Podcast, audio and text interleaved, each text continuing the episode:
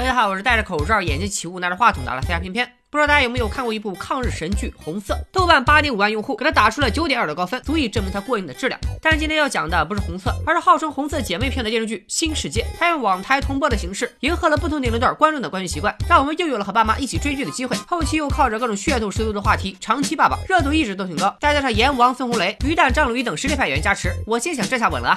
但这《新世界》的豆瓣评分却从开分的八点三一路狂跌，随着大结局的播出，最终稳定在了五点九这个离及格线还差一步的尴尬分数。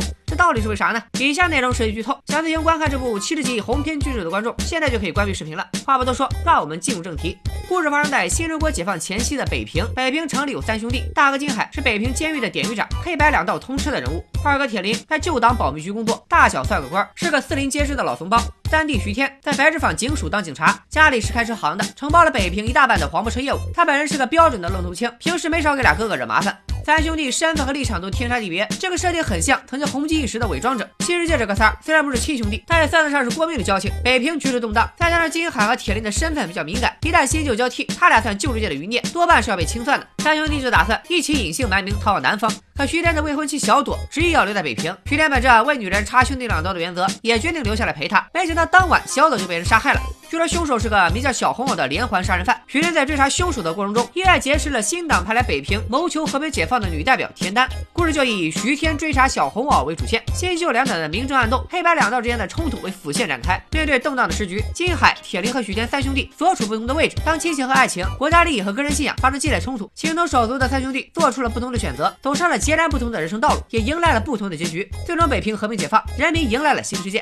如果你想看《投名状》那样深刻又残忍的兄弟戏强，或者北平无战事和战长沙中小人物在大时代中的沉浮，亦或是伪装者和潜伏般的精彩谍战，对不起，你要失望了。徐明导演的这部《新世界》，我给它定位为作者电视剧。我们都知道，所谓的作者电影，就是导演在电影拍摄中占据主导地位，影片也应该体现导演的个性，而非一味迎合观众的口味。我不要你觉得，我要我。这就让《新世界》成了一部非典型电视剧，充满了层出不穷的槽点。首先，《新世界》的人设在不讨喜的基础上屡屡崩塌。先说争议最大的男主徐天，按照人物设定，徐天是个莽撞的富二代，但他富有正义感且用情专一。实际上，他也的确够莽撞。第一集，他为了抓个扒手，步入旧党士兵和黑道大佬军火交易的现场，大佬不予计较，徐天反倒蹬鼻子上脸。要不是二哥及时出现，他可能已经嗝屁了。第二集，徐天为了抓小红袄，去另一位黑道大佬小耳朵那里打听消息，直接把人家门砸了。你见过这么求人办事的吗？结果差点被活埋，又是大哥出面把他给救了。徐天就这样接二连三的闯祸，直到他惹了柳如丝。柳如丝他爹沈世昌是剿总司令傅作义手下心腹，他自己是旧党保密局特派员，在北平称得上呼风唤雨。这下连大哥金海都保不住他了，只好带着字画上门找沈世昌求情，甘愿为沈世昌做牛做马。而许天他是怎么报答大哥的呢？他带人去把大哥的北平监狱给劫了，就为了一个刚认识一周、和自己有过几面之缘的田丹，还说是为了代表北平人，感谢他千里迢迢来解放北平。我看你就是馋家的身子。没错，许天的用情专一只是假象。小朵被小红袄杀害后，许天就跟丢了魂一样，整天把小朵挂在嘴边，说一定要抓到真凶。可等到第四集，许天见了田丹之后，眼睛跟长在人家身上似的，根本迈不动步。之后他就三天两头往田丹那跑，明着是为了查案，实际上和田丹各种勾勾搭搭。在什么位置停？你告诉我。往下一点，往下两寸。你们俩停一停，车轱辘都压在我脸上了。不要说我思想龌龊，你说导演是这样的桥段还拍得这么暧昧，意欲何为？前一天晚上，小左才刚给你徐天托梦，这第二天你就和田蛋搂搂抱抱，对得起小左在天之灵吗？还真应了金海那句话。你知道你喜欢什么女人吗？一辈子你都没出过北平城，世上好女人你见都没见过。剧情推进到第五十二集时，徐天和田丹已经公然在一个被窝里睡觉了。而在剧中的时间才过了不到九天，小朵头七上的纸钱都没凉透呢。再说说徐天的正直，观看前两集他确实挺正直的。如果说金海是黑白两道通吃，那徐天就是黑白两道都不吃。本以为他是个正直有原则的警察，结果没过两集他就私闯民宅，暴力执法，街头斗殴，最后甚至带人劫狱。徐天这根本不叫正直，这叫双标。他想正直的时候就玩警察游戏，不想正直了比谁都豪横。我看了有网友管徐天叫成长型男主，确实影视剧中成长型男主也少见。就比如《伪装者》里的男主明台，从一个富家少爷留学生，最终蜕变为坚定的战士；还有《庆余年》里的范闲，从置身事外的穿越者，成长为心怀家国的好男儿。而徐天呢，徐天也的确成长了，他是在坑队友的路上大跨步的成长啊！三兄弟想在南方生活，肯定少不了钱。金海把自己攒了半辈子的金条交给徐天，让他想办法把金条换成新党货币送往南方。没想到这徐天就把金条给了一个压根就没见过面的柳如丝。后来他惹了柳如丝，脱了吧，不是来赔不是的吗？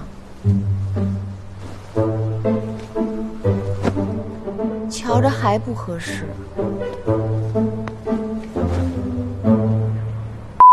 条。泡汤，愣是一句对不起都没说过。后来金海提出帮忙解决金条的事，徐天非但不领情，还把烂摊子都丢给了大哥。那他自己干啥去了？还能干啥？他去找田丹了呗。这田丹作为本剧女主，同样不是个省油的灯。除了徐天，就属他被骂的最凶，又称超级丹、北平女超人、一打十的田师傅，在火车站连杀六名军统特务，到了监狱更是徒手放倒了十几名狱卒。要不是编剧不让，我怀疑他能直接杀到市政大楼和傅作义谈判。我们且不论他的战斗力科不科学，组织上派他来也是有原因的，因为之前派来的两个代表都死于非命，所以才选择了战斗力最强的田丹。这位带着任务来北平谈判的特派员，田丹前脚到北平，后脚就进了监狱。之后的三四十集里，除了蹲监狱卖惨，就是给徐天分析到底谁是小红袄，正事是一件都没干。按照编剧给他的战斗力设定，他能单枪匹马从北平监狱里杀出去，连他自己都说了，我自己能出去。但是他偏不，不知道是北平监狱里单人单间的住宿环境，还是一日三餐的伙食吸引了他。田丹这监狱一住就是十几集，我原本以为田丹此举一定另有深意，结果没过多久，徐天自作主张带人来劫狱，田丹二话不说就跟着跑。要不是徐天脑子不好使，劫狱是走错了路，田丹已经在监狱外逍遥快活了。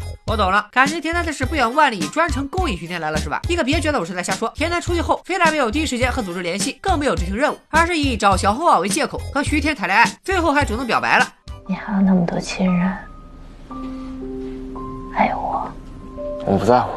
说实话，新世界里角色众多，其中大部分还算塑造的有血有肉，尤其是小耳朵。别看他是个经营赌场的黑道下九流，但是他敢作敢为。为了救出身陷牢狱的弟弟，他敢绑架金海的亲妹妹，甚至三番五次带人去劫狱。小耳朵讲义气，劫狱失败，他单枪匹马守住牢门，准备让兄弟们先走，自己的身陷囹圄。最关键的是，小耳朵讲道理，金海号称讲信义，却屡次诓骗小耳朵。而小耳朵明明已经成功从监狱里出来了，却还是要老老实实的回去，因为他讲的是在那个乱世之中，大多数人都已经遗忘的规矩。就冲他讲义气、讲规矩，小耳朵这个配角的光环就盖过了徐天这个主角，给了我继续追剧的动力。甚至我看贪婪胆小的铁林都比看徐天顺眼多了，因为他虽然丑恶，却胜在真实。当一个彻头彻尾的小人物无意间踩到了时代更替的传送带上，大概就会像铁林一样，这样的小人物怂没有怂到底，狠也没有狠上天，时常在利益和善良之间徘徊，没有聪明的头脑，辨不清局势，只会执着于自己认为对的事情上。这就是为什么他会为一个保密局的挂名处长向自己的大哥金海痛下杀手。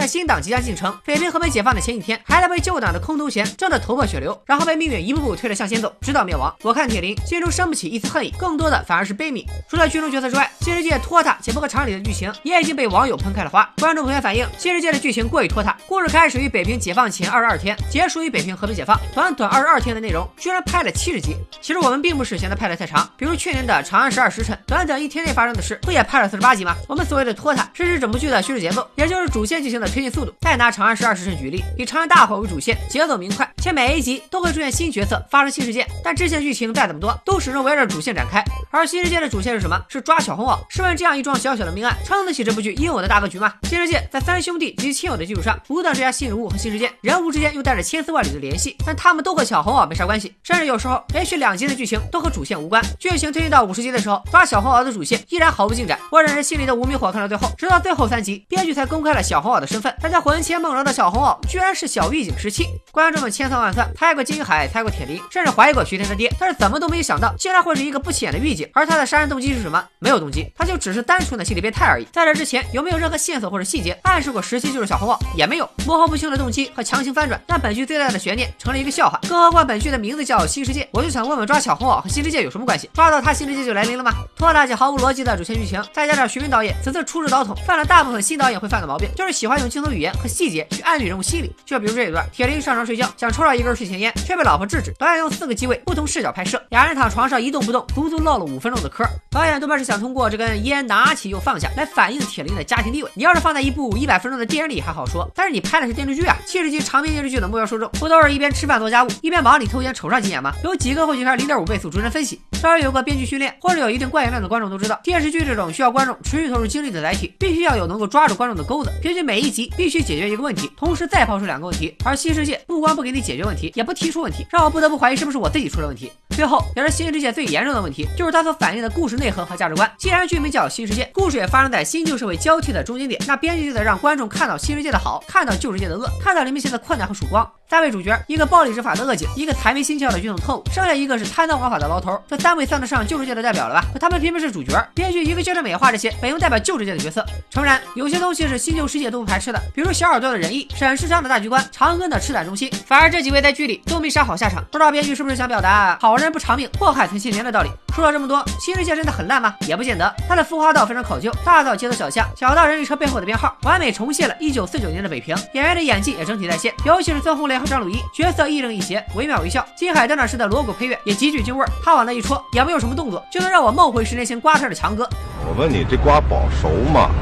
可就是因为他的这些好，反衬出他的差来。有很多观众都是冲着他的这些好坚持看下来的，然后被他的差气到血压拉满。电视剧这一载体，天然具备商业性。正所谓不取悦观众的电视剧都是耍流氓。电视剧拍出来不就是让人看的？你给我整一堆符号语言、镜头语言，指望拿七十集的电视剧去拿金棕榈吗？二月二十号，新世界大结局当晚，徐明导演终于坐不住了，或者说是被资方逼的，但也不能淡定了。他在微博发了一篇小作文，字里行间不乏焦虑。他把电视剧叫安慰剂，他把大众风评的不成功归于没有凑好我们这些看客。言下之意，并不是这部新世界不行，而是我们这些观众不行。感觉是我们。配不上新世界，我们都是旧世界的余孽呗。寄生虫的成功给了我们一个信号，市场并不排斥个人化的作品，就看导演如何在个人化和商业化之间做出权衡。也希望编剧和导演能把观众当回事儿，谁也不是傻子，不要一部剧拍出来口碑崩了，就怪观众审美跟不上。在我心目中，有资格站出来埋怨观众的，只有我的偶像毕志飞老师。你怎么就这么爱抬杠呢？好了，说了这么多，也都是恨铁不成钢。真心希望咱们的国产剧越来越好，涌现出更多深受观众喜爱的优秀作品。今天就聊到这里吧，拜了个拜。